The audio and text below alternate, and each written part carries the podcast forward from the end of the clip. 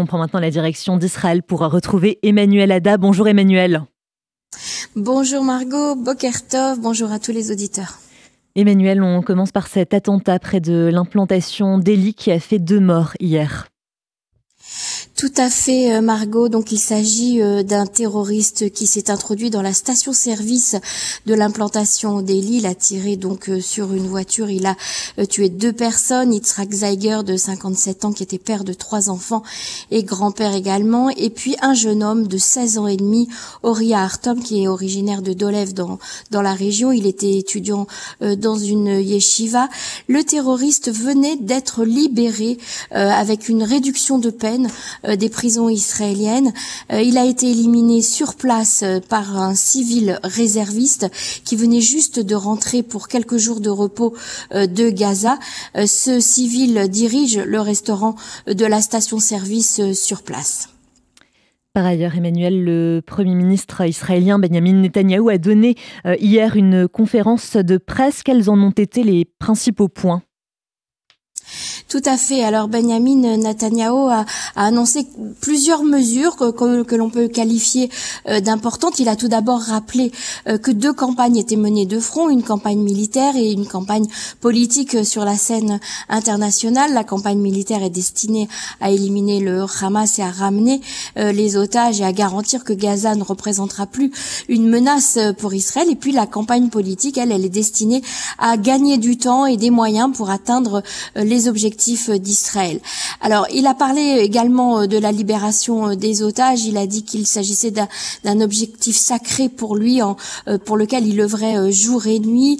Il n'a pas garanti qu'un accord serait signé dans les prochains jours, mais que d'immenses efforts étaient faits. Mais il ne souhaite pas se soumettre aux désiderata du Hamas. Il a ajouté que grâce à la combinaison de la pression militaire et de, de négociations agressives, nous avons déjà ramené en vie 112 de nos otages et nous sommes déterminés à tous les ramener. Et puis il a annoncé des avantages très importants euh, pour les personnes qui ont servi dans les rangs euh, de Tsahal. Il a annoncé qu'une loi était en cours de préparation pour donner des avantages financiers, surtout euh, concernant le logement. C'est-à-dire qu'un soldat qui termine son service et qui ne possède pas de maison, eh bien recevra un terrain avec une réduction de 90% sur le prix du terrain.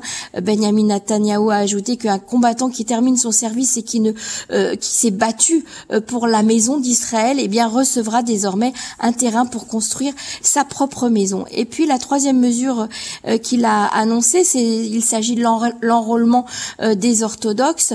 nous en avons déjà parlé. Alors il a tout d'abord salué l'effort de participation des de la communauté orthodoxe à la guerre au sein des diverses organisations de secours d'organisations humanitaires, mais il a euh, tout de même euh, accentué euh, le fait que le public avait un sentiment de différence de traitement quant à la charge de la sécurité du pays.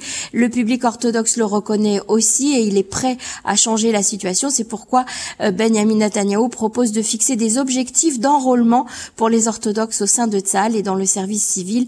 Et il, il, il, a, il a même ajouté qu'il était certain qu'il obtiendrait l'accord de la majorité euh, de à ce sujet. Et puis il a parlé bien sûr d'éventuelles élections anticipées. Il a mis en garde euh, sur le danger que constitue la tenue d'élections anticipées en ce moment.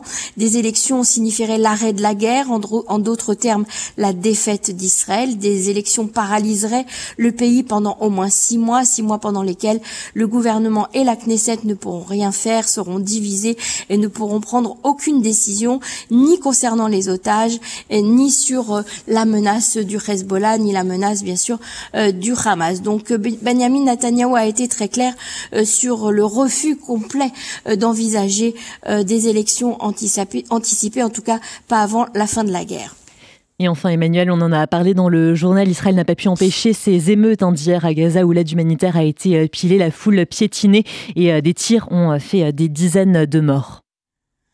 Oui, tout à fait. Alors nous savons maintenant qu'il y a des gangs organisés qui pillent les convois humanitaires euh, qui sont introduits euh, dans la bande de Gaza.